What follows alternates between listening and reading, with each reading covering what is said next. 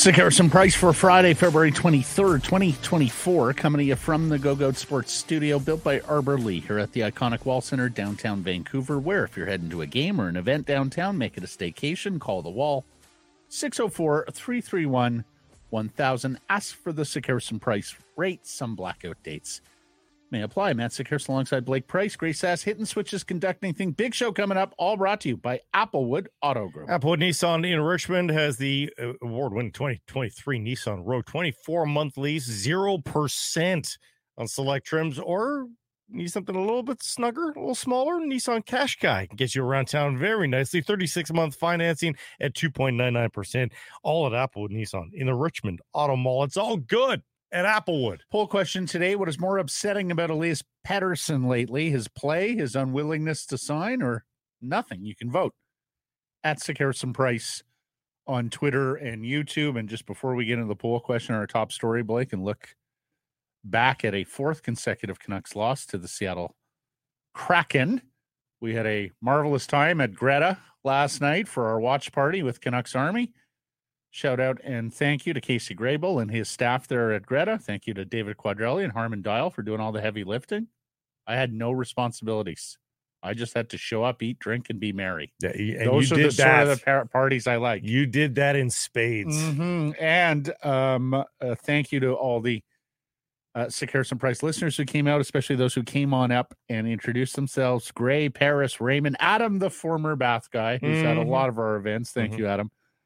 Mike, Luke, Zara, Len, Aki, and Ali from Great Clips. And then my friend Rob Ronning, a longtime Sekeres and Price listener who comes was up. Was he there? To, he was there. I didn't notice him. Who comes up to me and goes, "Oh, really like that Grady." And I go, "Yeah, me too." He goes, "And Matty, I got to tell you, really like it when he chimes on the show too." It's offside. It's offside. So within ten minutes of hitting the party, Grady with the inflated head, yeah, because Rob had built him on up. Yeah, we can't be uh, just for further. We can't undo that. For further reference, folks, you your power ranking, the listener. We keep a listener power rankings. Absolutely. You don't know about it. We don't make Absolutely. it public. You will fall precipitously with Absolutely. those kinds of takes for sure. So for sure. Yeah. You want to win a contest around here? No, I'm kidding. They're random draws, of course. Uh, okay. Poll question. So look, slumps happen, and Elias Pettersson is pointless in three of four and four of six. Uh, can live with that. I mean, can also live with his unwillingness to sign. He gets to make that call. It's his decision. Now, it would be helpful from a team building standpoint if he did sign by the March eighth trade deadline. And it's not just the Canucks want to know what they're going to be paying him next year, but also that may invigorate, lead them down different paths in terms of acquisitions. Sure. If they know Elias is only going to be here for a short period of time, that might um, that might um, push them to be even more aggressive than they already have if he's signing the long-term deal. And, of course, if he's not signed. Anyways, there are advantages gained if he makes this decision and signs this extension by the trade deadline or with enough time for uh, Alvin and Rutherford to uh, accommodate it and uh, rollout deadline plans. But again, it's his purview if he doesn't want to. I guess the frustration, and I completely understand it from Canucks fans. Finally, there is a team worthy of a talent like Elias Pettersson. And yet still that has not been enough through three quarters of this schedule to entice him to put pen to paper. Yeah. Yeah. I mean, you know, and people are going to be accused of being chicken little if they bring up the possibility of a departure. And yet there's numerous examples, of course, of guys like, you know, Tkachuk, Matthew Tkachuk in Calgary and Pierre-Luc Dubois, who have forced their way out to brink it, despite the fact they had club control still over top of them. So mm-hmm. it's uh, it's not without recent precedent to have at least a level of concern, or at least it explains why the Canucks would want this done sooner rather than later.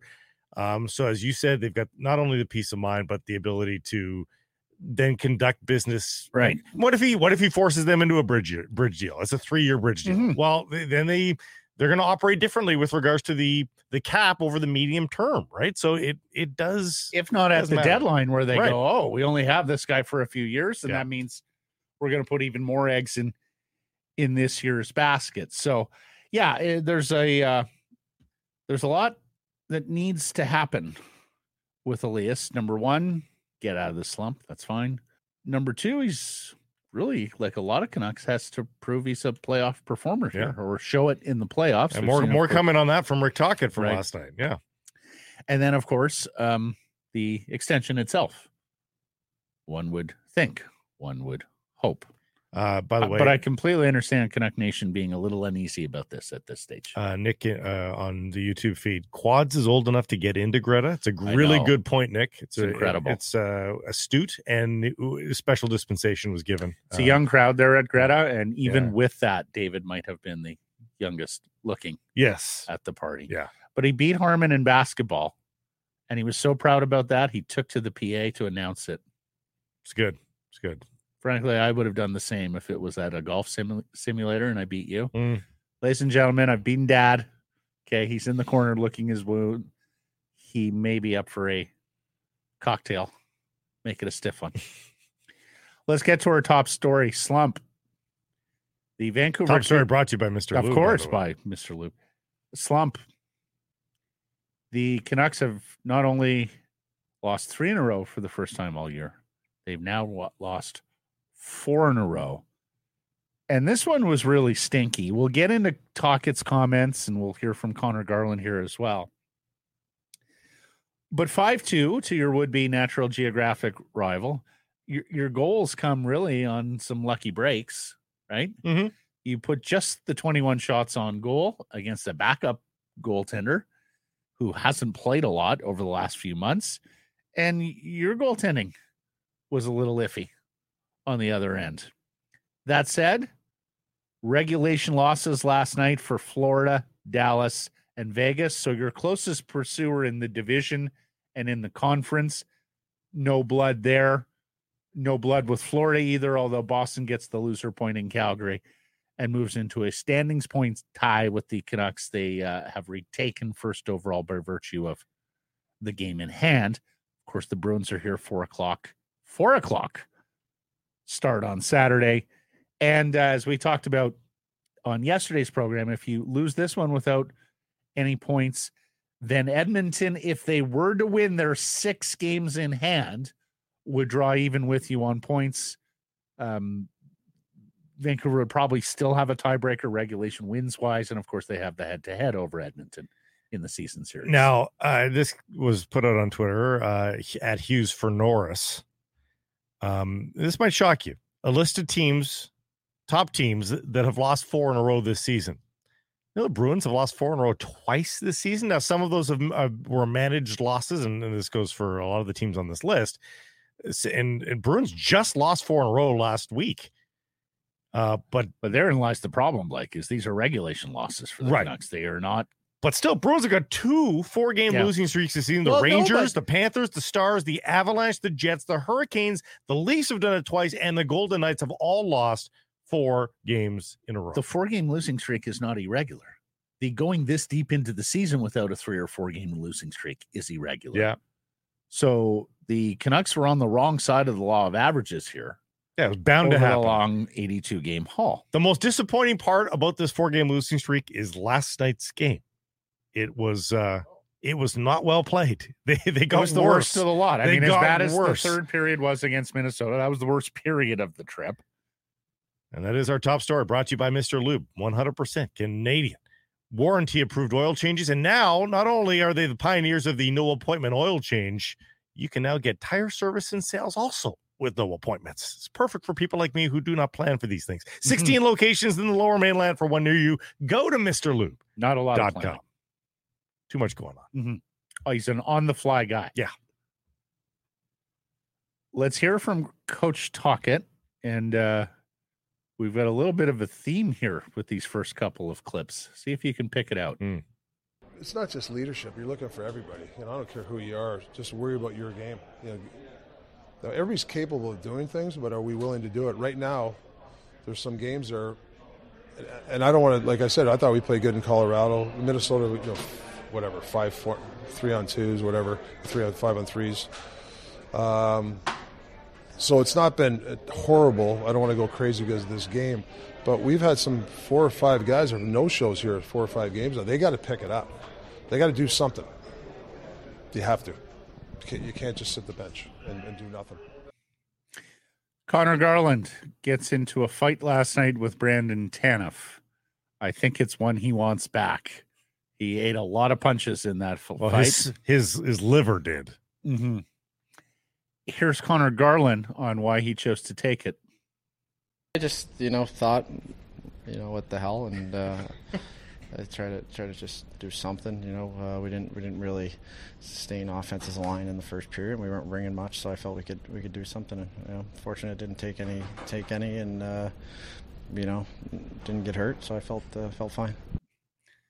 We had gone a, a long way without hearing a do something. Right, it's the kind of season it's been from J Pat or from others.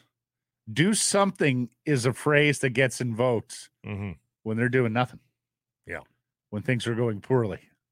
That's why. I... When you're asking for just the most debased, minimal thing to happen in your way. That's why we used it so much over the past decade. A lot of something occurring. Tocchet asking guys to do something. Garland figuring he'd do something. In the end, nothing to show for it on the scoreboard. You lose five two to Seattle, and you've now lost four in a row going into this Boston game. Yeah. But it goes beyond that, everybody, because the head coach whom we have, we talked about it yesterday, we play an awful lot of his clips. He's a fantastic communicator, uh, both with fans, media, and players alike. We also think he is intentionally bit his tongue after several games over the course of the season. Really hasn't had a full-out go at the players since the Philadelphia game in the, what, second week of the season back in October. He had a spot last night. Mm. This was a spot. He's in a mood. Here's Rick Tocchet. He's concerned. Four-game losing streak, and it's like everybody keeps saying a good thing, adversity, but, you know, we got to start to pick it up here. And we guys got to understand that when the puck comes on our rim, we have a technique to do it, and you have to have the balls to, to, to get the puck out. You can't just go in soft, and you can't ice pucks on a rim. Like, you got to be able to. You know, there's a reason we practice and we talk about technique and things like that. And then when the pressure hits, you got to, you know, those are where the reps that come into play. It shouldn't be foreign to you when pressure hits. Um, and we some things in our staples are foreign to us right now.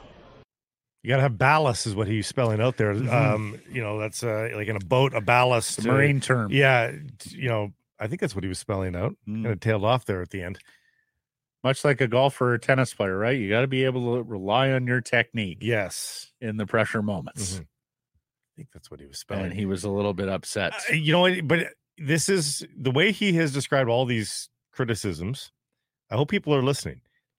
You know, when they lose back-to-back games and we point out a few foibles, you know, people are like, oh, it's only back-to-back games. Listen to everything that we've heard from Rick Tocchet here.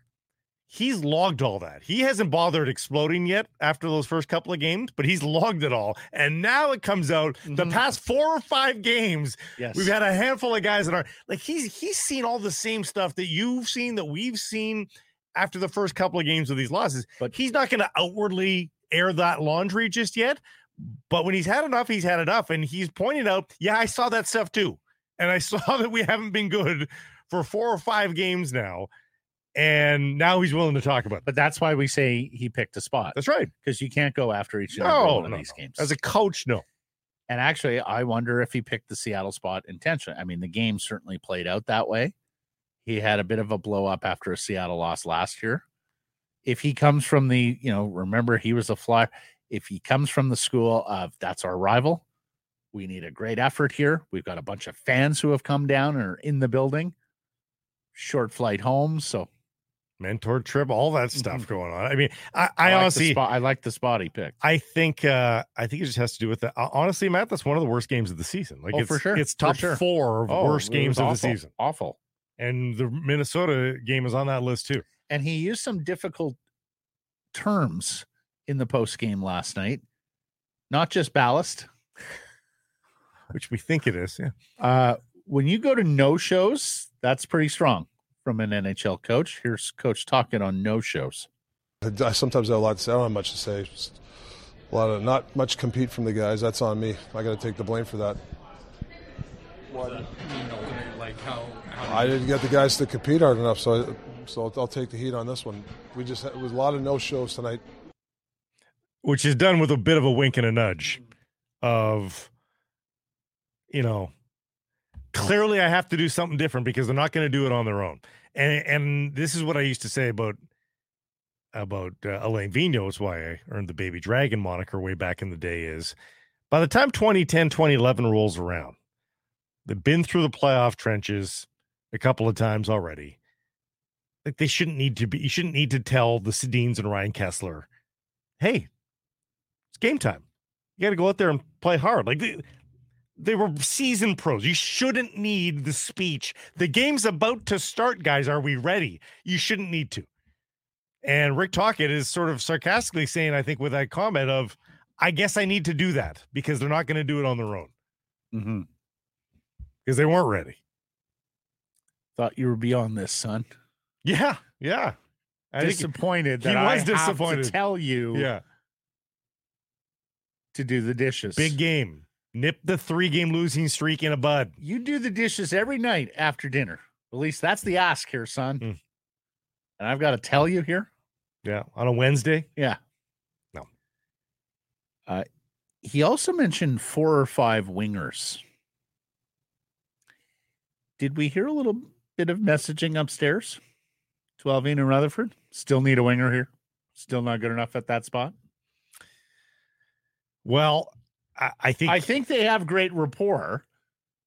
I don't think he needs to message to the media. And I don't think he has to. Yeah. I'm just wondering whether the emotion got the best of him. I think he's really frustrated at Ilya Mikheyev's play. I think he's he's got a right to be. I think he's a little bit frustrated, maybe, and and and I, I think that's when he's got a right to as well. I don't think it's a criticism, but I think he's frustrated maybe that Elias Lindholm hasn't been more plug and play, uh-huh. um, which is not to d- denigrate Again, Lindholm, but it's just it's it's taking some time to get comfortable, right? This is why you go out and acquire the guy on January thirty-first, yeah. not March eighth, yeah, to give yourself all those games, all those days, to go through this patch and emerge on the other side, and I have full confidence they will. With twenty and we'll, plus games and we'll left. Tell you in hashtags on the podcast side uh, how the other half of that trade's doing. Mm-hmm. Um, so I, I think he's he's got some frustrations, but I think ultimately if he if he wants to say, guys, I need another winger, he'll he'll make that call. Yeah. And here's the other thing: he's practicing today. Mm-hmm. Played three and four, and what was the longer term? Uh, so it's seven and ten or something like that. ten in seventeen, I think, too. Or ten and seventeen, yeah. yeah, whatever it is. They've played, uh, yeah, six games in nineties. He's practicing today at U B C. And he's practicing even with a four p.m. Saturday start. Because on Thursday night, and we'll hear the clip here in a second, it didn't sound like he was going to be able to practice with the early start on Saturday. But he's practicing. Well, which tells me that they're in bed at midnight and they could sleep until mm-hmm. ten. Those that don't have kids jumping on their bed, dad's home. Um, you know, they, they a chance for a really good night's sleep in their own bed. I don't feel okay. terribly bad for them. Here's Coach on gotta practice. Yeah, I would love to practice for a week right now, but can't. This, uh, this is a stretch that we knew. So we need some guys to buckle up. Change a few things maybe off the ice, get some rest, and uh, because you know this is, I mean, this is not even close to like playoff hockey. I mean, they they they try, they were desperate, but if these guys think playoff hockey is that, we're in trouble. There's been a couple of games here where we need some guys to get going. Um, you know, I don't care what our record is. It's just been, you know, it's been a little bit disturbing uh, some of the efforts from some of the guys right now, right now. And that's the big one. That was the big kahuna clip for me. You guys think that's playoff hockey? Like that, that to me was personal. That was a shot across the bow. I would just like to note that we bookended that clip with practice, playoffs. Yeah. Football, that legendary was somewhere football. In between the two all time. Yeah. press conferences to the Allen Iverson practice and the Jim Mora playoffs. Yeah. Um, how about some players need to change some things off the ice? That one stuck out like a sore thumb Did as well. Ever. Like, what is that referencing? What is that referencing? Like, that's honestly, your mind goes wild wondering no, what that's about. I, but he said it. Well, and especially on the dad's trip. Yeah. I like mean, nobody got wild and crazy with dad there, did they? And, and like, norm, at the beginning of the season, that, that can be a shot about fitness level, but at, I mean, it's March. Yeah. You're fit now. I mean, you can't, you can't well, be I, unfit. I just wonder if it's all part and parcel, Blake, of what we've talked about with him, that he first had to break them down. Basically let them know you're no stinking good. Mm-hmm. You haven't accomplished shit. Yeah. So don't win two or three games and walk around town like you're Mister Big Shot. Like he, that was one of the many things about the Canucks group of players that was immature, not ready for prime time. And again, we thought that was something that has already been corrected, but it looks like despite all the steps forward they've taken, because let's face it, more often than not, they've been ready to play. More often than not, you've seen great efforts from the Canucks. More often than not, you've seen the first goal from the Vancouver Canucks. And in fact, they've got the first goal last night. They got the first goal in Denver, in Minnesota, and against the Jets last night. So uh, it's many steps forward and perhaps a couple back. I, I think what, what I would take away from this, though, as a Canuck fan is the coach sees everything that's wrong. Like, I would be really heartened in a lot of ways that Rick Tocchet has got his finger on the pulse, because him saying it, and these were his words, we're in trouble if guys think that that's playoff hockey. So I mean, to me, that is a, you know, warning shot across the bow, yeah, playoff and, inexperienced team, and a possible indictment of, of, of a few players. And I, he says handful, um, that need to prove themselves. And, and we might see, it'll be interesting to track ice time over the next few games here to see who's really under the knuckle here of, of, yes. of Rick Tocchet and who's got an abnormally low ice time. I'm going to guess those are the guys that he thinks aren't playoff ready at this point. Then there's the power play. And those are the best players. Lost. Lost. Like any power play with Quinn Hughes and right now an informed J T Miller should be able to muscle a couple of pucks across the line. Four shots in eight minutes. Yeah, like this doesn't even make any sense. And he, like, even, you know, and, and the players come off the ice and they're saying the right things. Like Quinn Hughes is his own worst critic at, at this point. And yet even he looks a little paralyzed out there. Like you're, you kind of almost want to look him back in the eyes. Yeah, but Quinn, you're an agent of that power play. You can facilitate some change. And yet they all just seem so stagnant and unwilling, unable to find that shooting lane. Greg says, tell me I'm wrong. Canucks should acquire two six million dollars a year fifty-point getters with grit and send Pettersson to float elsewhere. Yeah, I, I don't no, think that's going to happen. I'll tell you you're wrong, Greg, but because uh, you, you want superstars, you win with superstars in the N H L. Occasionally you get a team like the Saint Louis Blues. But the sentiment behind that is you're paying a twelve million dollars player to be a difference maker. Right. Make a difference. Exactly. And that part I also sympathize with Canucks. And you know what? Golf That's Bob? The other part, because you're hearing these gigantic numbers around the player. Um, a, a commitment unlike any the mm-hmm. franchise has ever made, yeah. right? Potentially, if we're in the ninety to one hundred million dollars range on his deal. So you want to know that you're investing in someone who isn't just good on a Tuesday m- night against Columbus, but is good in a game three on the road when he's being hard line matched. And after all this talk about meaningful games in March, remember that phrase, meaningful games in March, right? Well, they're, they're going to play meaningful games in March. Are they ready for the meaningful games in March? And, and the games in April are even more meaningful. Yeah. Yeah. I mean, Saturday looms really large. It, it's uh, we said this about the Colorado game. If they, if they, if they bounce back from the Minnesota game and beat Colorado, okay, sins are forgiven. Um, beating the Bruins won't absolve four straight losses, quite like the the Colorado win would have. But it, you, you get yourself a lot of credibility back with not only your coach, obviously, but with your fans if you can bounce back and beat the Bruins. Okay, so let me ask you this. As mentioned, Dallas loses in regulation to Ottawa on Thursday, and Toronto goes into Vegas and just destroys the Golden Knights, mm-hmm. where Mark Spleen is, or Mark Stone with a spleen injury is going to be out for some time. Of course, Eichel wasn't playing this game either. Uh, Knights have lost two in a row, and um, Leafs have won six in a row. They are making easy work of some of these. Oilers' Western impression in the East. Yeah. But Dallas didn't gain on you. Vegas didn't gain on you. At least not last night. Mm-hmm. Do you care about first overall in the President's Trophy and home ice in the Stanley Cup final? No. No, just right? The division is the main thing. Div- well, division and conference. Conference, ideally. Yeah. yeah. But if you if you if, so, you if you settle for second in the conference, but you win the Pacific, I think you're you're still pretty okay with that. You know, still ten up on Vegas. They have two in hand. Still four up on Dallas. They have one in hand.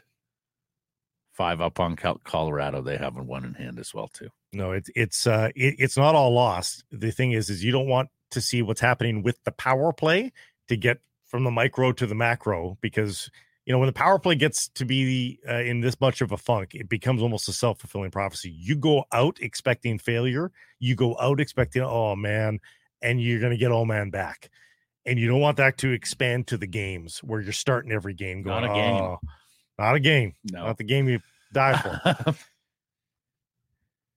You don't want to start every game thinking it's going to be a loss. And the more that a losing streak continues, mm-hmm. the more you're at risk of that.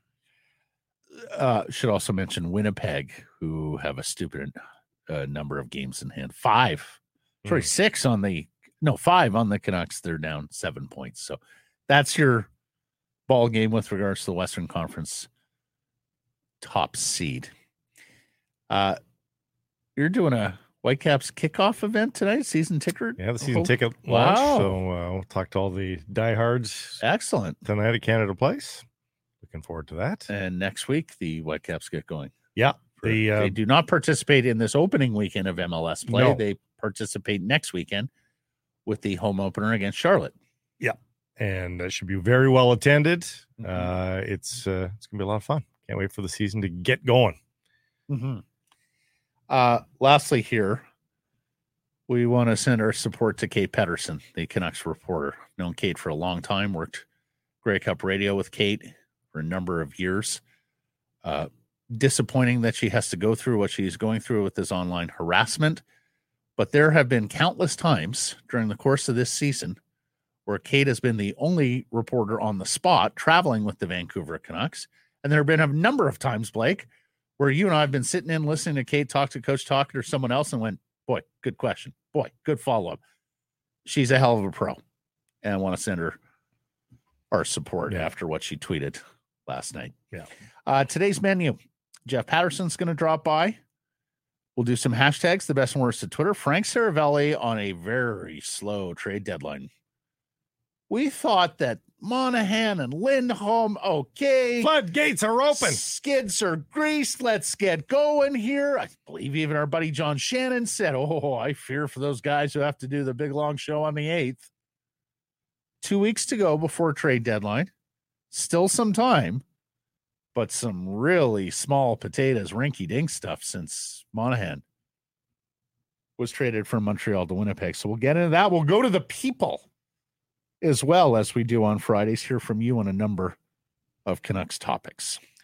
Yeah, unbelievable. Um, I'll, I'll, what? I'll what? Which part?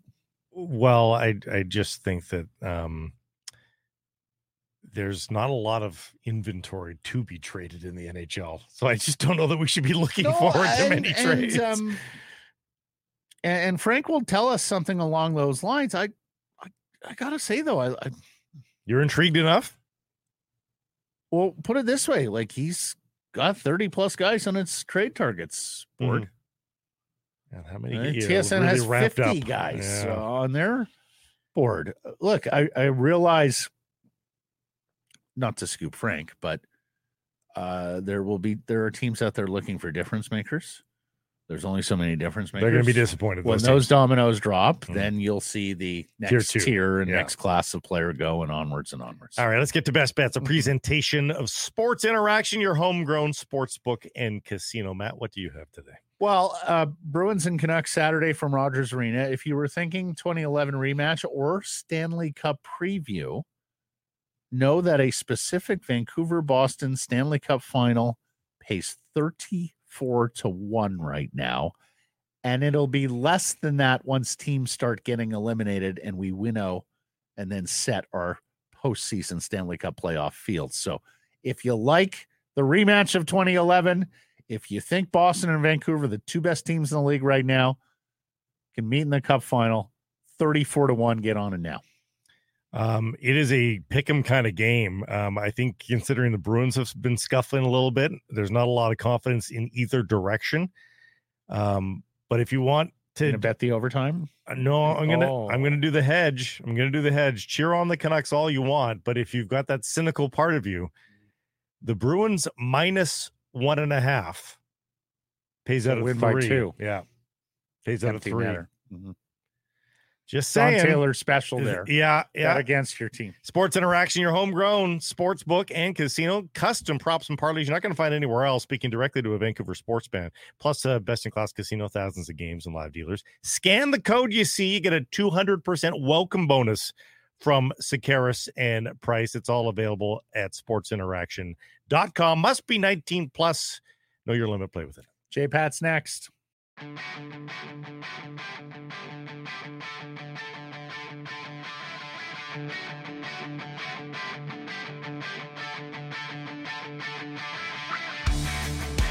Frank Wide's Jeff Patterson is our guest, our Canucks reporter who took in the proceedings at the Climate Pledge Arena in Seattle last night. And Jeff, you were telling me not Rick Tocchet wasn't just spitting fire post game, but he was visibly shaking. He was seismic in his anger about that game last night. Yeah, and uh, look, I'm not there. I go to a lot of the games, but I come back and I record Rink Wide. I'm not always there around the coach post-game, and certainly not in a scrum format where you're literally rubbing elbows with him. Like, that was more my takeaway, was you could feel his anger in his body language as much as you could hear it in his words, and, and he was mad, and rightly so. They were terrible. You know, they played well against Winnipeg and lost. They played well in Denver and lost. That's going to happen. They played brutally in Seattle and lost, and that's where there is a line that, you know, as a coach, and he tried to take some of it on himself and sort of take a couple of bullets for the team with the thing about not being prepared. I get it. I mean, that's from the coaching handbook, but this to me was more on the players than it was on the coach, although, you know, this power play thing is so out of control now, and you can see it's in their heads, and you know, every power play out was a different look, so they're just throwing stuff against the wall. But for all the talk in the lead up to the game about more shots, despite the formations, four shots in eight minutes power play time, nothing to show for it, one for twenty-eight, and it is uh, a disaster right now. And there's too much talent for it to be as bad as it is. But, you know, that was part of the problem. But the other thing, guys, is four straight losses. They've opened the scoring in all four of these games, and that's usually been the blueprint to success for the Canucks. So they're not so getting right. bleached. They're not getting, you know, teams aren't steamrolling them from the opening minute. It has been stay in games, and usually the formula has been get the saves you need, get the goals you need, your star pl- players take over in crunch time, and that's not happening for the Vancouver Canucks right now. Yeah. There, there was plenty within the rant, B A L L S, uh, no shows. What, what specifically stuck out to you, Jeff, in terms of the words? Oh, do something. Come on. Like, he's stealing my material now. Um, and honestly, like, I had to stifle a bit of a laugh when he, when he dropped that. I was like, hey, uh, but, but trust me, those words were in my mind as I watched that game as well. Just about any time anybody hopped over the boards, I was like, do something, somebody here. Because uh, look at the goals they scored. Like, J T Miller gets a fortunate bounce. Grubauer's lost his stick, and Sam Lafferty probably still hasn't seen that puck go in, but uh, they count. But, you know, in terms of generating offense and actually creating scoring chances, like, they didn't do anything against the Seattle Kraken. And Philip Grubauer, guys, that was his second game since December the eighth. Like, talk about a guy that hasn't played much. He is the backup. They got thrown a bone by Dave Haxtell of the Kraken. Like, Joey DeCord can't play every game, but DeCord has been a big part of the Kraken's resurgence. and they see a guy that uh, probably has a little bit of rust on him, and they had twelve shots on goal through two periods. So, uh, I mean, the do something thing certainly stood out, but just more about the fact that, you know, I think, and, and he's used this line, or at least sort of gone down this path before about if guys think this is playoff hockey, if they think this is Love tough. That one. Yeah. Um, and he's so right. A, a game in February against Seattle, that's not playoff hockey. Like, the Kraken are desperate. I get that. And, and credit to them. They were able to play their game. But yeah, I mean, the stakes are going to get significantly higher. And for the first time all year, uh, even through three straight losses, I was like, you know, they played reasonably well and lost. You can live with that. But four straight losses, like, that can quickly become five, six. And you've seen teams in the East have now caught them uh, in points and points percentage. They're a little bit fortunate right now that everybody else around the top of the West is kind of scuffling.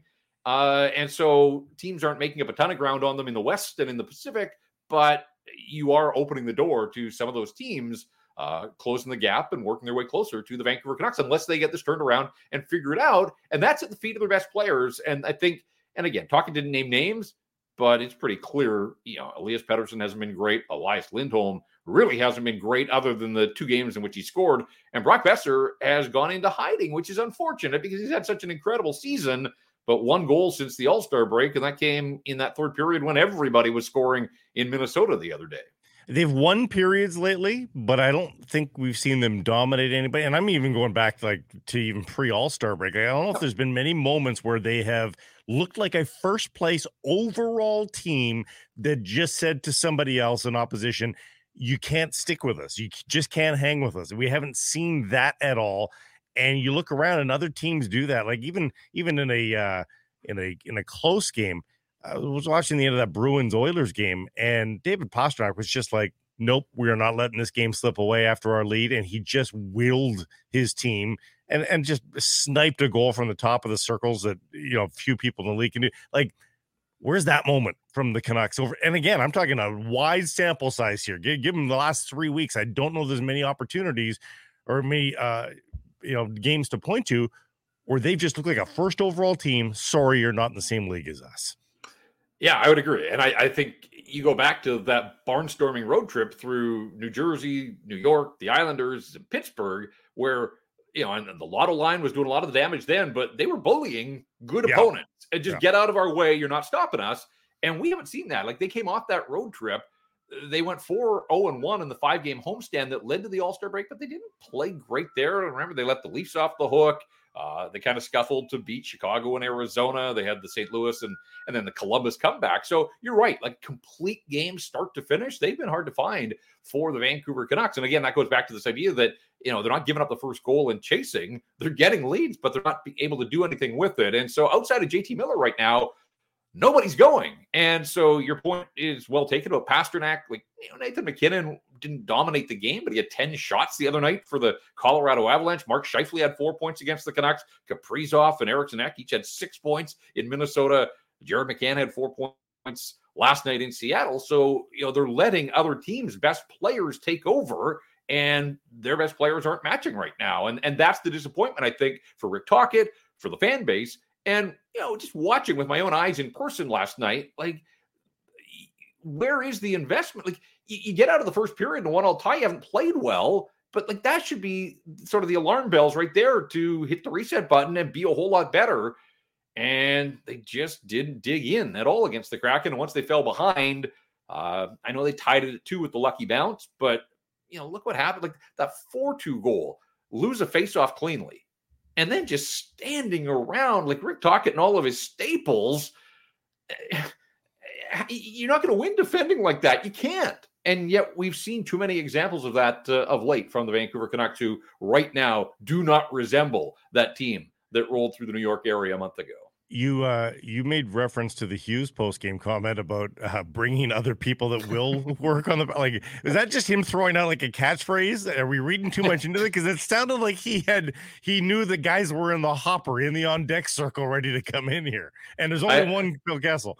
I found a little bit of levity in that moment. I'm not yeah. really sure what he meant, but yes, yeah. this idea that if the guys that are here can't get it done, the Canucks are going to somehow find it. Like, does Phil Kessel have friends with him on this uh, little trip uh, into Abbotsford? You know, is there a, a behind door number two somewhere? like, yeah. I, I, no, it's on their best players. And, you know, again, like I put it at the feet of the players, but I do think the coaches ultimately make the decisions. It was curious at the very least to see the first power play of the night. And your leading goal scorer and leading power play goal scorer, Brock Besser, isn't on power play one to accommodate Philip Hronek, who was supposed to shoot the puck, and he didn't shoot the puck.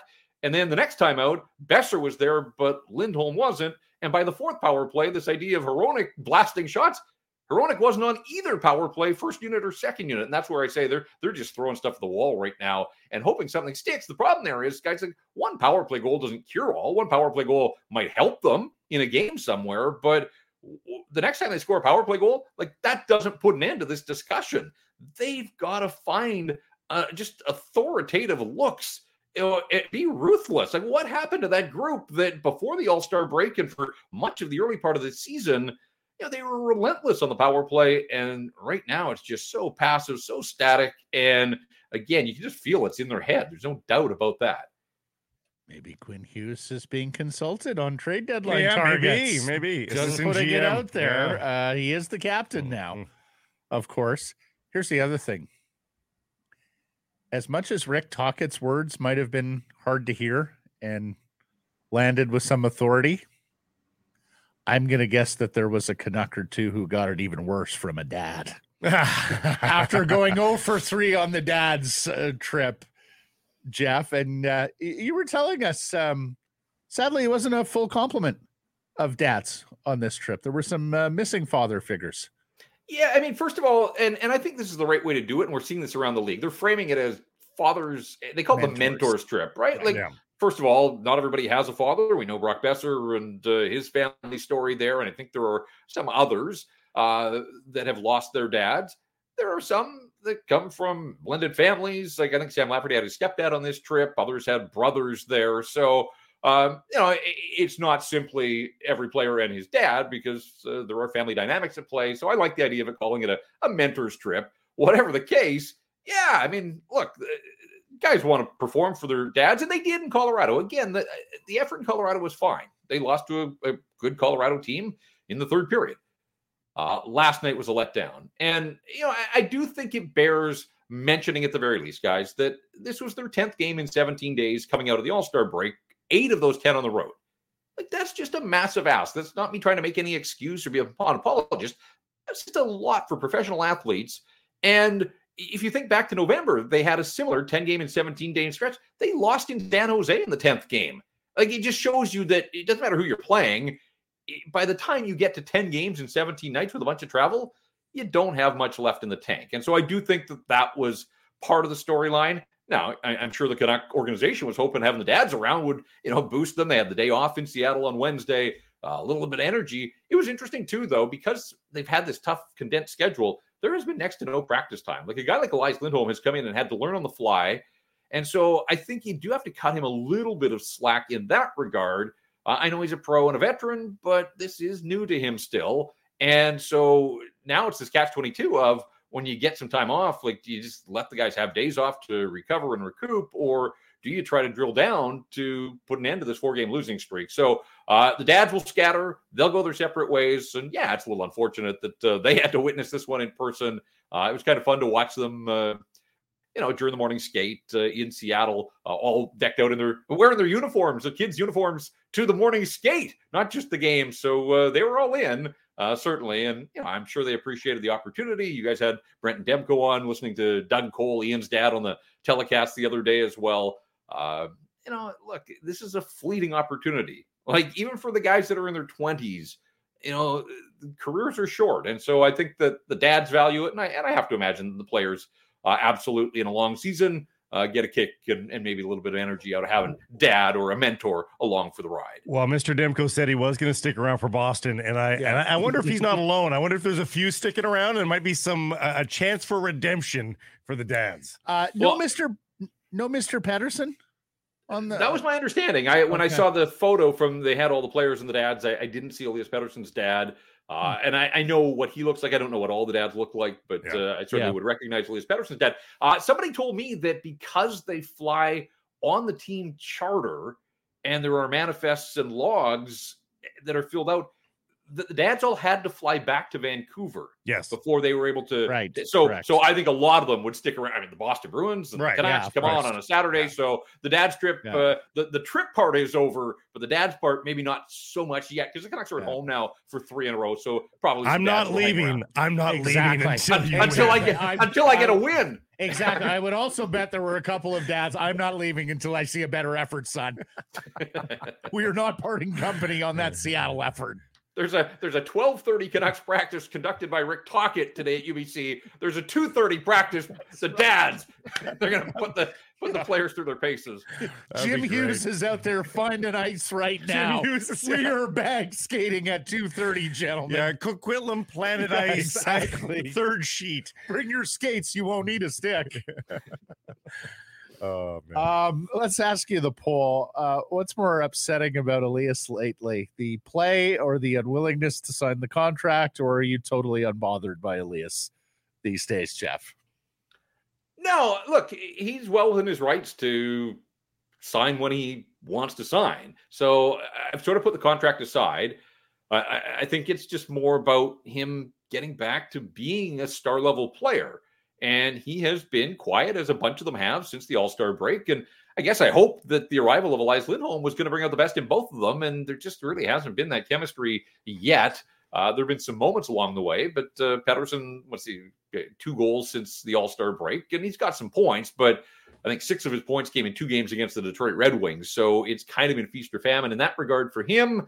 Uh, I think the other thing, too, is, and, and look, I get that he's a hot-button issue, and there's a bit of a flashpoint there with him. People have to understand, though, that even in a quiet stretch here, if he has back-to-back one hundred-point seasons, the market is set.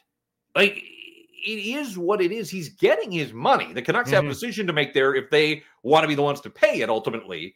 But you can't negotiate because he had a slow month of February and say, well, now you're only worth nine million dollars. It doesn't work that way. The market is what the market is for star players that have back-to-back one hundred-point seasons. Those guys get paid. And so, you know, again, like, I hope that there's an uptick in his performance, his production, and certainly, you know, the scrutiny is going to come at playoff time, and he has to deliver. For like, he is such a huge part of this team's success. He was early on. Uh, he's gone quiet. The team's gone quiet. I mean, there's a correlation there without a doubt. So, um the contract thing to me is now a little bit on the back burner just because I think we all have come to understand that it's not like now, you know, the trade te- deadline can be a bit of a pressure point and there's other decisions that have to be made by the organization. Like I, I get all of that, but just in the here and now and for the poll question, to me, it's just his performance when other teams' top players are starting to torch the Canucks. I want to see some guys wearing Canuck uniforms match that. And J T Miller's been productive. He's got eight goals since, you know, only Austin Matthews has scored more goals coming out of the All-Star break league-wide. And we're talking about uh, Austin Matthews. So J T Miller uh, is holding his own, but they need some other guys, and that's where it comes back to Pettersson. And, and, big, well, and here's the other thing. Jeff is absolutely right about a slow month of February not affecting the price. Here's the other thing. Even if he were to have a terrible playoffs, like if the Canucks were to land with a thud in the playoffs out early, Stars not being Stars, and let's face it, wouldn't be the first young team no. to suffer that playoff fate. That that might affect the Canucks' view of him.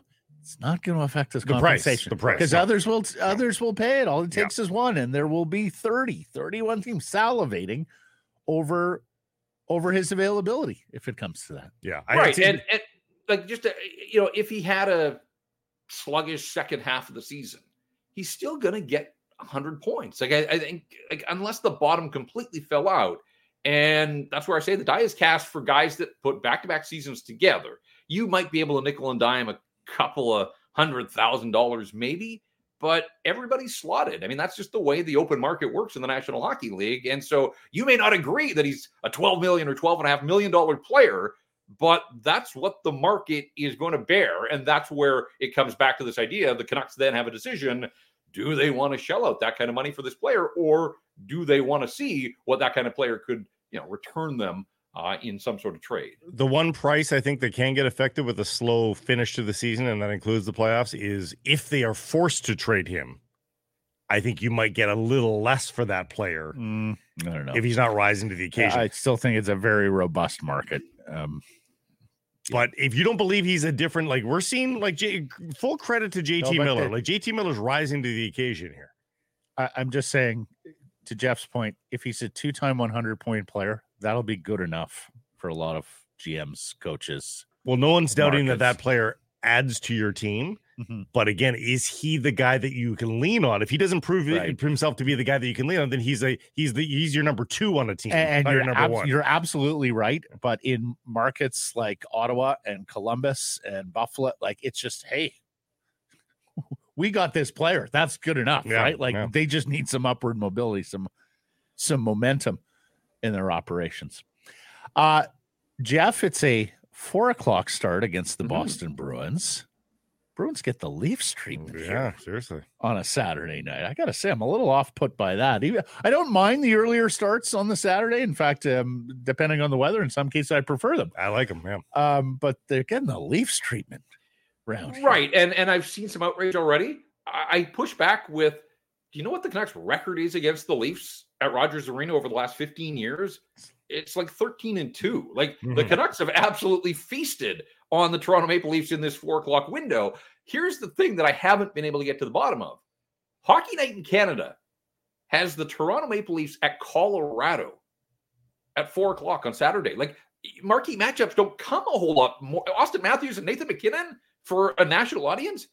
Like, what are we doing here? Putting the Canucks and the Bruins sort of on another channel up against that. Like there are lots of weeks where you look at the Hockey Night matchup and you think, couldn't they have done better with the schedule? Well, here you got the Avs and the Leafs and you get the Canucks and the Bruins. So I don't know why this is a four o'clock start, but it's a quick turnaround for the Vancouver Canucks. The Bruins are coming off uh, back-to-back games in Alberta, uh, one in Edmonton, lost in overtime. So they've been to O T the last couple of games. Uh, you know, look, the Bruins fed the Canucks in Boston two weeks ago. That's going to be fresh in the Canucks' minds. We know Canuck fans never forget that kind of the thing. So um, twenty eleven probably doesn't resonate with a lot of the current Canucks, although we were talking on Rinkwide last night that, you know, Archie Baines, he certainly would know the story there. Um, but otherwise, it's just, you know, it's going to be added emotion, energy in the building, because Canuck fans don't forget. A win over Boston obviously ends the losing streak. I don't know that cures all, but boy, if you think there's angst right now, you know, they fall to the Boston Bruins on Saturday. Oh boy, uh, for five in a row. Whoa. We got a show on Monday. Yeah, we sure do. uh, and you'll be in for Blake on Monday. Have yes. a great Rinkwide. We'll be listening Saturday, and we'll see. Uh, we'll see you here in studio next week. Uh, yes, I have to uh, hit the highway and make it uh, home from. I came a long way to watch that last night. You did. Happy travels.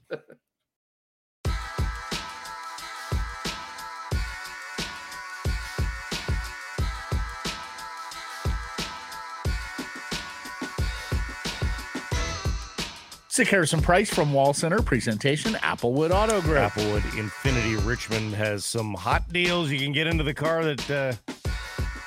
guy over here, that's the Sekeres. Yes, sir. Drive into Q sixty. Mm-hmm. So you were the Q X sixty. I always get this mixed up. Q X sixty, but this is the Q sixty. Mm-hmm. I'm moving into a different vehicle next week. Actually, oh. I'll be able to update you on all this. Please tell do you about how fabulous it is. Please do. Q sixty lease or finance from zero percent non-stat cash up to twelve thousand dollars. What the what? Mm-hmm. Yeah, it's true. Go check it out. Applewood Infinity at the Richmond Auto Mall. It's all good at Applewood. Poll question: what is more upsetting about Elias Pettersson lately? His play, his unwillingness to sign, or nothing? You can vote at Sekeres and Price. Twitter, YouTube. Speaking of hashtags, best and worst. Twitter dot com. Blake Price, lead us off. Um, and let's start with some news with regards to the Vancouver Whitecaps. And people might be upset about this, maybe not. At Chris Wheatley, exclusive, Richie Larea will complete a permanent move to Toronto F C from Nottingham Forest today for a seven hundred fifty thousand dollars fee plus bonuses. Larea turned down heavy interest from Red Star Belgrade and returns to his former side on a four-year contract. Hmm. It's after his little moonlight with the Whitecaps to finish off the season last year. Um, they did make some attempt to bring Lorea back from Nottingham Forest. Uh, as Axel let us know a few weeks back, uh, the relationship between the Whitecaps and Nottingham Forest kind of soured a little bit in some of these negotiations. So maybe that's why. Maybe they just turned their back on the Whitecaps. Mm. But truth be told, Matt, I don't know that he was the perfect fit in what Vanni Sartini asks of his wingbacks. Why not? Um, he, Vanish's got a particular structure that, it, you know, there seemed to be some frustration from, from both sides that there just wasn't an understanding on exactly what Vanni wants him to do. Um, and so I just, I just don't think, and, and I mean, we saw that in the performance. I think he had what one goal as a Whitecap. So, I mean, it was, it wasn't a perfect fit anyway. He's a good player, mm. but it does have to be in the right place. That strikes me as a not very expensive transfer for no, a guy who's not. been in the Premier League. And and for uh, a guy that was, again, Whitecaps hit a roadblock in, in negotiation. I think they would have paid that price. I could mm. be wrong. I could be wrong, but I, I think they would have paid that price. So I think something might have gone awry between Forrest and, and, and the Whitecaps. So he ends up going, hey, it's a little bit more home for him anyway. And what in, one of the things I've long wondered about players who make these sorts of moves. What's it like playing at the City Ground, Nottingham, E P L, and then walking into B M O Field? Wow. The problem you is know? he didn't play much at the. I guess that, I guess that's it. Yeah. Is you know he didn't he didn't get familiar with the turf. No. At the City Ground. At Field Yates, the Seahawks have restructured the contract of quarterback Geno Smith, converting his nine point six million dollars roster bonus into a signing bonus and creating four point eight million dollars in twenty twenty-four cap space. Bob Condotta of the Seattle Times adds, this is the bonus Smith was due to receive on March eighteenth. Boy, pretty good agent there, Geno Smith. You had a bonus last week. You got another bonus coming in March. Uh, giving it to him now spreads out the hit over this year and next year. Also means Seattle, uh, also means Smith gets all the money now. That would seem to add much more certainty to him staying in twenty twenty-four. Yes, this is not a move that you make with a guy that you have no plans for. Now, I suppose we can allow for the possibility that someone bowls them over with a trade offer, but it sounds very much like Geno Smith is going to be a part of the Seahawks quarterbacking, whether or not he is the um, unchallenged starter in training camp remains to be seen. Yeah. I have to think there's some little trick up their sleeve, but we'll see. We also, we mentioned the story earlier in the week. Hawks were over the cap. Uh, Hawks have some decisions to make here on players in order to get their cap in order prior to free agency. This will help, though, the renegotiation. Um, at a case of the golf, one, Monday Q Info, the account. Oh. Amazing delivery by Garrett Rank, who happens to be ranked the ninety-first best amateur golfer in the world, which is really impressive considering he rests full-time in the N H L. This, courtesy of Bally Sports. He hits it with his stick above his head. You're not going to like it, but the call on the ice was correct. No goal. No, oh, that's some good uh, description there from Garrett Rank. That was beauty. Usually it's Wes Macaulay who gets all yeah. the microphone love, but Garrett Rank taking a page out of Wes's book. And And again, does anybody have any problem with that sort of thing? I think no, it's fantastic. I think it's great personality, and uh, true to, as he predicted, the fans in Saint Louis there did not like it. And and at the Enterprise, and in Center. This kind of a call, like it's a lot more objective. Like they've gone back, they've looked at video. They say no goal. Like it's a lot different, you know, when you're describing a hooking call, which is sort of in the eye of the beholder to some degree. Um, no goal. No, deal with it. A, at a Portsline, Aaron Portsline out of Columbus. Blue Jackets have traded Emil Benstrom to Pittsburgh for Alex Nylander and a conditional sixth-round draft pick. The club has announced it is the first move under interim general manager John Davidson. Benstrom scored ten goals as a twenty-year-old and was a regular for John Tortorella. He has yet to establish himself, though, as a regular N H L er even after that terrific start. Nylander, meanwhile, the eighth pick of the twenty sixteen draft, by the way, that twenty sixteen draft, mm, yeah, not very good, no, uh, is onto his fourth organization. And we were wondering how busy Columbus would be, given that they don't actually have a general manager right now. It's John Davidson and the remaining staff of Jarmo Kekalainen that will be overseeing moves. Well, it's been very quiet on trade deadline front. We got one yesterday with two young players hoping a change of scenery may help them. I mean, Nylander's having play. a nice season in the A H L, but it's not even a great season. No. He's looking more and more like a quad A player, Blake. Yeah, I uh, would concur with that. And finally, from me, uh, at Selim Valji in Calgary, Dryden Hunt is skating every other shift with Huberdeau and Sharangovich, including one late in the third here with the game tied. Second straight game, Andre Kuzmenko's been benched or demoted. Less than two minutes oh, ice time for him oh no. in the third period. Yeah. So... nice little spike for Kuz. Yeah, as, he had three as, goals early for, as a Flame, and then... yeah. Pumpkin. And that's hashtags for today.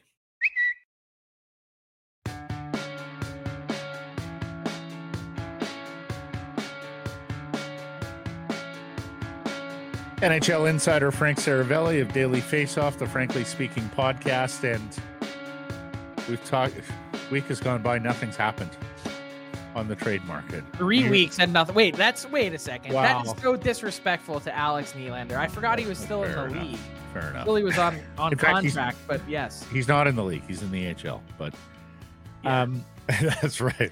So it's been three full weeks without an N H L bona fide trade. Right. And you were telling me the feedback you're getting from G Ms is that they just hate this market right now. What do they hate about it?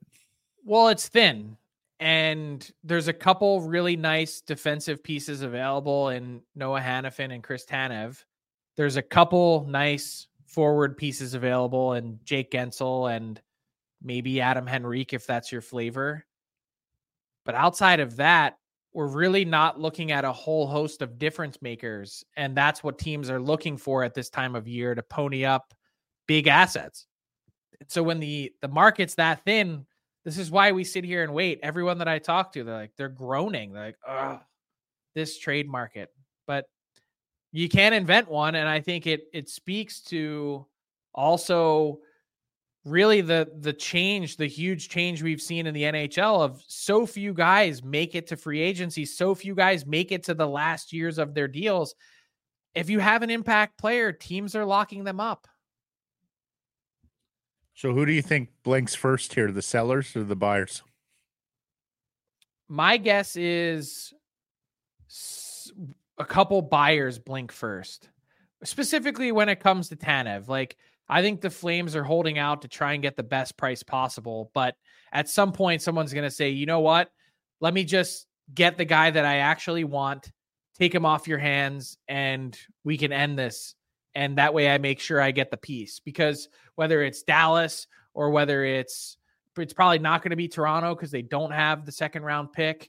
But, you know, there's a few teams that have been in the mix for Tanev that, you know, they're certainly interested, but no one is willing to take that one next step further. So on that, on that file specifically, I'd imagine a buyer. And I guess it's even more complicated when you got a guy like Noah Hanifin, whom, as you reported, would have an interest in signing with the Tampa Bay Lightning. But Tampa just doesn't have any kind of assets to trade for him. So it probably means that he's a rental somewhere. Is that fair, Frank? Yeah, I mean, it's it's looking like a pure rental short of going to Tampa. Now, I don't know if there's a team that's in the mix that's sitting there saying, well, what if we could just bring him here and then try and convince him? Sometimes that does work. And with Hanifin in particular, um, he's really been kind of wishy-washy when it comes to the Flames. Like, he had said to them, look, this is what I'm looking for. They went out and hit the price, sixty million bucks over eight years. He couldn't put pen to paper. And so I think he's enjoyed his time in Calgary. I think he's been clear with them since last summer that his preference was to play in the U S. And does a U S team try and make a play for him at this deadline that then they could hold out hope that they could get him? But everyone seems to think that, that his preference has been, and it's been mutual, to end up in Tampa when it's all said and done. The question is, will that be on July first or will that be before mm-hmm. March eighth? Let me just follow up there. Uh, Dave noticed the uh, Calgary A G M was at like three or four straight Bruins games. Hannafin's a Boston kid. And of course, Boston a couple of years ago made the deal for Lim, Lim, Applewood Lindholm, Lindholm and then re-signed him. Like, is there no, why wouldn't that work? Hannafin's Dave Nonis lives in New Hampshire.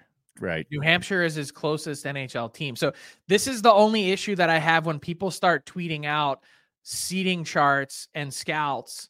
Hey, there's some connection here. Look, he's watched them four games in a row. It's like, no, that's, I don't know where he lives in New Hampshire, but it's an hour from his house. And that's the only team he gets to see regularly, short of getting on a plane and flying somewhere.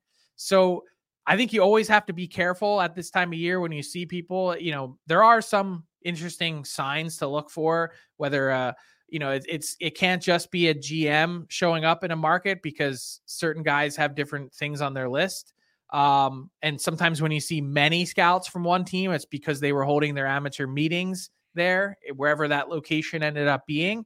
Um, but, or some, some scouts that show up, they also just happen to be on their regular schedule. And we joke about this all the time because I mentioned this on my show last week, and a, a manager texts me, he goes, yeah, he goes, I have a couple scouts that go to certain places all the time because they like the press meal and they like the parking situation. He's like, go figure. Or they've got a restaurant in town that they like, so they schedule their trips. We give them leeway, and that's how they do it. So it is funny how some of that stuff kind of becomes like, oh man, there must be something here. There's smoke, there's fire, like whatever it might be. And it's like, no, probably not. The former Vancouver Canucks G M and Burnaby North grad now has a home in New well, Hampshire. If I'm not mistaken, he, do you play college hockey there? University of Maine. University of Maine. Oh, okay. Yeah, so, but right next um, to He was in but he's lived An- in New Hampshire a long time, I think. Is he my was in Anaheim there for a while. While too, he worked in Anaheim, he was living in New Hampshire. Wow. Uh, don't quote me as gospel. That's what I was told. No kidding. But nonetheless, it, you know, whatever it might be isn't always what it appears. Right. Every time I've asked this question, uh, I get the same result. Oh, no, they, nobody would ever do that. But, you know, G Ms do things um, that you're not supposed to do all the time. They hold on to U F As to be and don't get things for them. Um Will the Vancouver Canucks react to this four-game losing streak, do you think? Uh, I know you're not supposed to because it's only a four-game swath, but um, I don't know. It, it, this seems like a losing streak that maybe deserves a little bit of reaction if you're the Vancouver Canucks. And even Quinn Hughes sort of made a veiled reference to they'll bring guys in that can do the job if if we can't. So um, I don't know. Do you think there's a, a temptation here by the Canucks to make a, a little bit of a change as they waffle here? I don't think so. And what would you like them to do? I think that's the big thing that I'd come back to is, okay, you've spent some significant assets to this point. You've made tons of changes to your team in the last calendar year. What would be next on your list? Well, ironically, they're struggling to score right now, and they've already addressed that with Lindholm. If you're going to do anything, it would be Tanev, and that's not actually what's ailing them right now, ironically. So this kind of comes back to, and, and I thought, is there any part of this, if I'm not mistaken, the Canucks are one game under five hundred since acquiring Lindholm. Is that yeah. right? Yep. Is there anything to what Rick Tocchet said coming out of the All-Star break and what he was trying to preach to these guys of, hey, we've loaded up here, but that doesn't mean you can take your foot off the gas. Mm-hmm. Is any of this just human nature where you've mm-hmm. had a season in which almost everything has gone right for you to this point? You've had Everyone was predicting a regression that didn't really come. So is this either part of the regression or is this just the Canucks looking at the gap that they have in the Pacific Division standings and subconsciously saying, hey, hey. it's February. You know, we, we're not at the point yet where we got to be turning it on, even though they haven't earned the right to do so technically, that it's just how it works in an eighty-two game slog. Well, outside of last night, the underlying stats are actually getting better in the new year rather than what they did previous. So the regression that, you know, people were talking about isn't actually happening again, save for last night. Honestly, I think that's what Tocchet outlined last night after the game, Frank. Mm-hmm. Did you hear that? I didn't. So I was okay. purely basing it off yeah. of what he was saying uh, a few weeks ago coming out of All-Stars. Just You, it's it's in your nature to say, hey, we just got so much better getting Lindholm. We don't have to try as hard now. Mm-hmm. Uh, you should go back and listen. It was one for the ages. It's a good one. From it's a good one. Yeah, it really yeah. was. Can you paraphrase? Give me a little, like, give me a snippet. B A L L S. Yeah, uh, lack of. Do lack something. Thereof. We got four or five no-shows. So, it, yeah, it, it, he got after him. And, uh, man, that's as hard as he's been since they were in Philly. Yeah, it really was. It really October. was. It really is. Mm-hmm. It really is. And the other thing I wonder, uh, his biggest one last year was after a Seattle game. So I do wonder whether he picks his spot and goes, okay, that's the rival. It's the shortest flight home. That's the spot that I'm going to lose it. And um, they played right into his hands a couple of times down, yeah. down at Climate Pledge, down at Climate Pledge Arena. Hey, um, guys with term, non-rentals, what are you hearing on that market? So the Scott Lawtons, that group.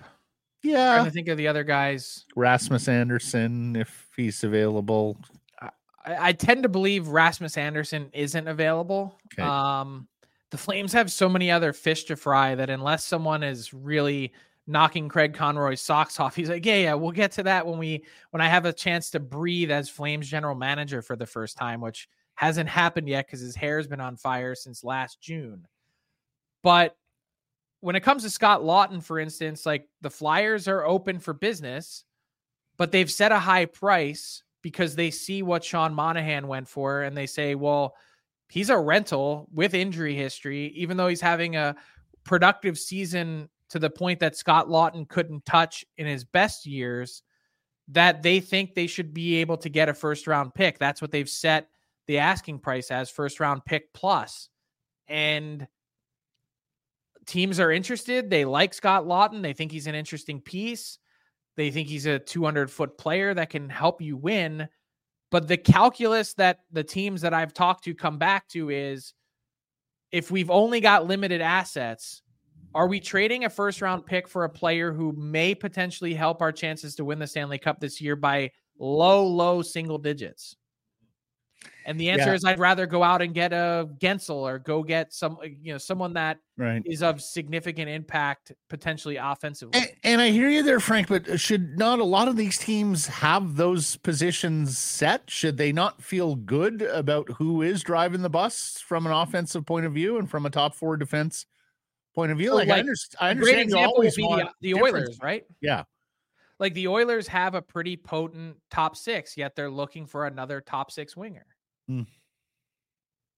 Are injuries uh, changing yeah. the market right now? Injuries are uh, every time I look at, down, at Twitter, yeah. people are going down, and so and so's to the room. He's not going to return. Matthew Tkachuk the other day. Uh, I mean, Mark it, Stone. Yeah, Mark Stone. Yeah, uh, and, and and people are rolling their eyes a little bit at Vegas. Is is yeah, Vegas pulling a Tampa Bay Lightning here, or uh, is this just uh, the way things have unfurled for them?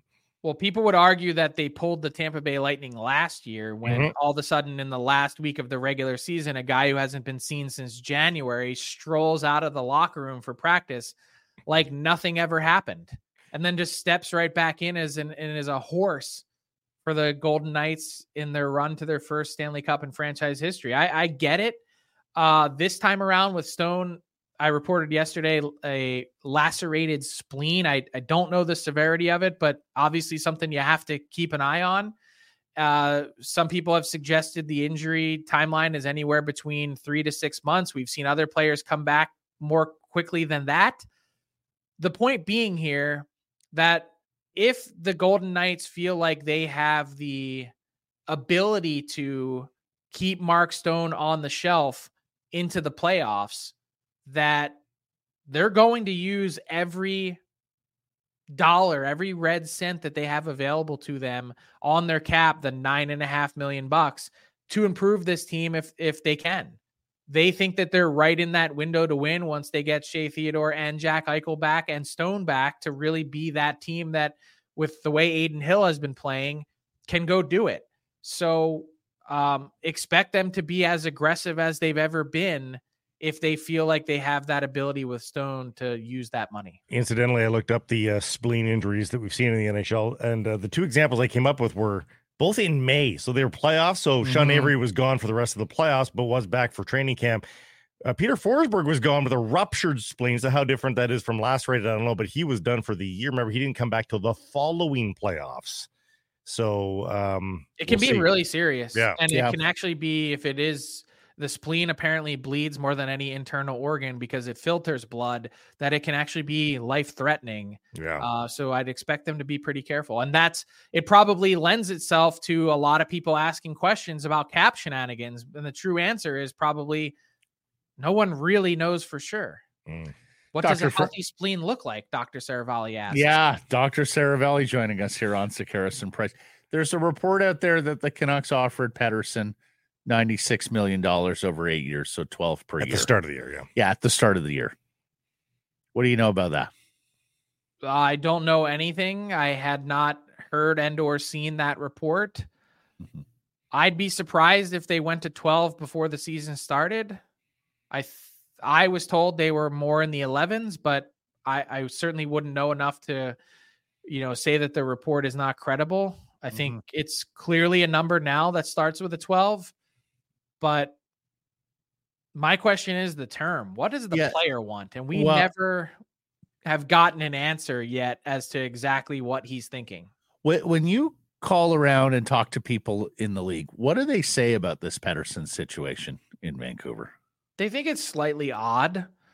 They think it's a little bit unusual that you have a team that's willing to step up and write the check, and the player is more or less rebuffing them right now. And it's not even necessarily in saying no, it's just continually putting it off. Mm-hmm. That that part, I think they're like, that's that's interesting. Why is that the case? And I don't know the answer. All right. All right. Well, we hope to have trades to talk about with you next Friday. High time. I mean, we're two weeks today. Yeah, Friday. This is officially the ramp up now. Yeah. You'd think there'd be some movement, but we'll see. Three weeks to the day since mm. the last trade. Sean Monahan, February second. Like, come right. on, give me some action here. Absolutely. I'm dying. He's Frank Seravalli is off there studying for a metal, medical degree in all the downtime that he has between non-trades yeah. around the league. Like, he's going to tell you what's going on with the spleen. At this point, he might operate blood. on Mark Stone. Exactly. Yeah. So do you guys, you guys do know that Robin Leonard called me Doctor Seravalli in a press conference? Oh, did he really? A couple years ago. Oh, I did not. And it was in Vegas. That I almost tweeted yesterday when I had this, the spleen injury. I almost tweeted at the end, like, from Doctor Seravalli, but I, you, I, I figured, oh, you know what? Like, the, no need to. Did you go to the same med moment. school as Doctor Recchi? I did not. Yeah. yeah. But stuff. I did stay at a Holiday Inn Express last night. Oh, I'm sure you did. Yeah. For the points. Mm-hmm. Thank you for this. Until next Friday. See you guys.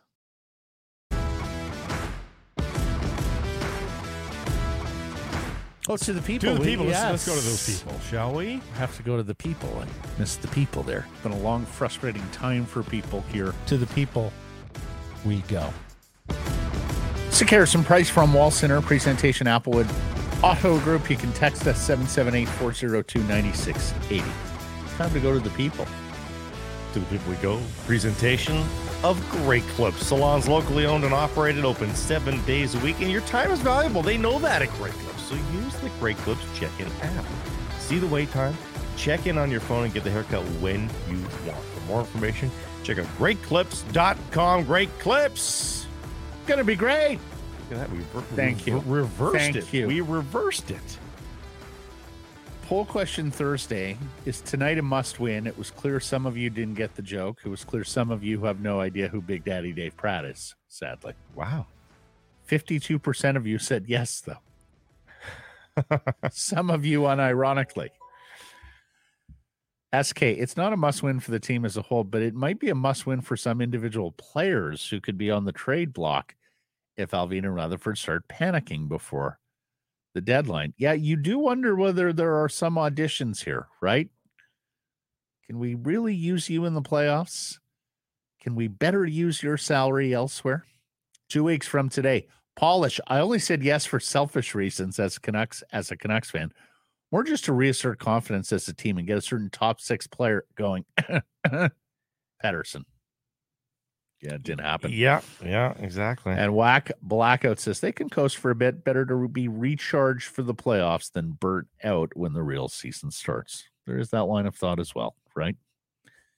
You're going to play all eighty-two as though they're life and death. Well, what happens if you fall behind? You do just want to prove to yourself, though, that you can win those games, period. That's, I think, what would be the argument, right? Mm-hmm. Uh, Dave and Chilliwack, I think all Canucks fans have been expecting this recent performance. No need to panic. If you're in the must-win category, I suspect your doctor wouldn't medically clear you to cheer for this franchise. Well put. Tell me I'm wrong from Brian. In the time Canada Soccer should be taking a in the time Canada Soccer should be taking a bow for the on-field accomplishments, they can't seem to get out of their own way. Hashtag embarrassing. You know, we talked about that yesterday, that uh, golden generation of men's players, incredible success over the last decade and a half for the women's program, and yet here we are still squabbling uh, about the federation with lawsuits now filed or about to be filed. Uh, Adam, the former Bath guy, good morning, guys. Thanks for putting on a great time at Greta last night. Looking forward to the next one. Yeah, it was cool hanging out with Adam and all our friends at Greta last night. Um, let's get to more here from the inbox. This is on Frankie Corrado, a YouTube comment, The Disturbed. Oh. It's three hundred twenty Canadian dollars for two Upper Bowl tickets in Vancouver in, for Vancouver versus Pittsburgh. In Seattle, it's one hundred fifty to one hundred sixty Canadian dollars for two Vancouver tickets tonight. Colorado, Boston, New York, Vegas, Toronto, Tampa, Winnipeg, Florida, Carolina, and Edmonton all have four-plus game losing streaks. We were the last team to lose three in a row this year. If that means we don't have a shot at winning the Cup of the last night, then nobody does. Quite right. Uh, comments on Britton Demko. Canadian travel, traveler system, mannerisms, and voice control as Thatch. Yeah, you can hear a little bit of Thatcher Demko or Brenton Demko when Thatcher speaks. I also saw many thought The uh, photo, the pose they struck for the dad's photo was pretty much exactly father and son. You could tell. Um, now, Bren's got the long hair and the goatee and all long, that. Yeah, long hair exactly. These days. Yeah. Uh, on Irf's appearance earlier in the week, Gary says, Irf with the foreshadowing of Baines possibly playing with Miller and Besser. Good call, Irf. Yeah, it sure was. When he said it, I was like, oh, okay. Yes, but no, he did have upward mobility. Um, not exactly the night for Archdeep Baines that night one was his N H L debut. Well, he can't be, re, you know, leaned on to be the guy that be the motor here in his second National Hockey League game. You'd think the veterans would take that mantle. I mm-hmm. still think he made a couple nice plays. The defensive play from his knees was was very nice into the corner. Mel Dory, losing now is good. Gives time for correcting problems. Better now than later. Need net presence directly in front of the goalie. Net guy is standing on the side looking to tip. Too many slap shots. Need well-placed wrist shots. And here's the thing. Their screen game this year has been sensational. And frankly, Brock Besser, take a bow. He has often been the guy. Getting in the goaltender's grill, forcing the goaltender to fight through and see the puck, not to mention all the tips they're getting. Of course, the two-tip goal game for Elias Lindholm. But yeah, it was lis- missing last night. Um, this is Dathan who says, why do people keep making excuses for Ilya recovering from A C L surgery? His skating and speed look fine.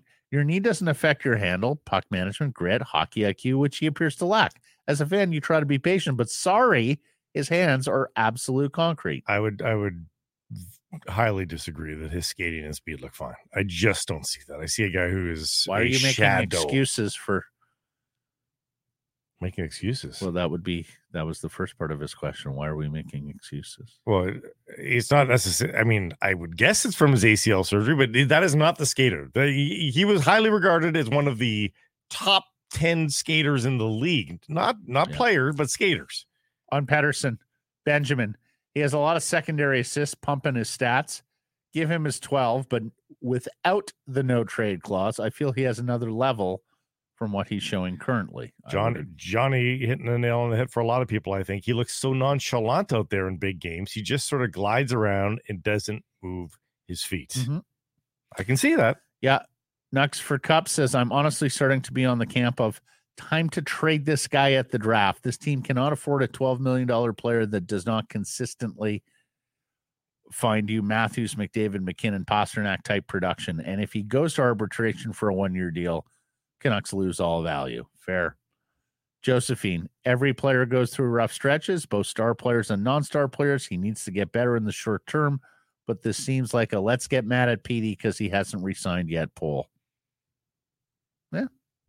There might be some of that. Uh, there might be some of it, yeah. Be- because here's it. why, Josephine. I think there are Canucks fans who are mad at Petey because he hasn't signed yet. And and I and I get why that's the case. They've seen a lot of scary incidents around the league where star players have just left their teams high and dry, and they don't want that to happen.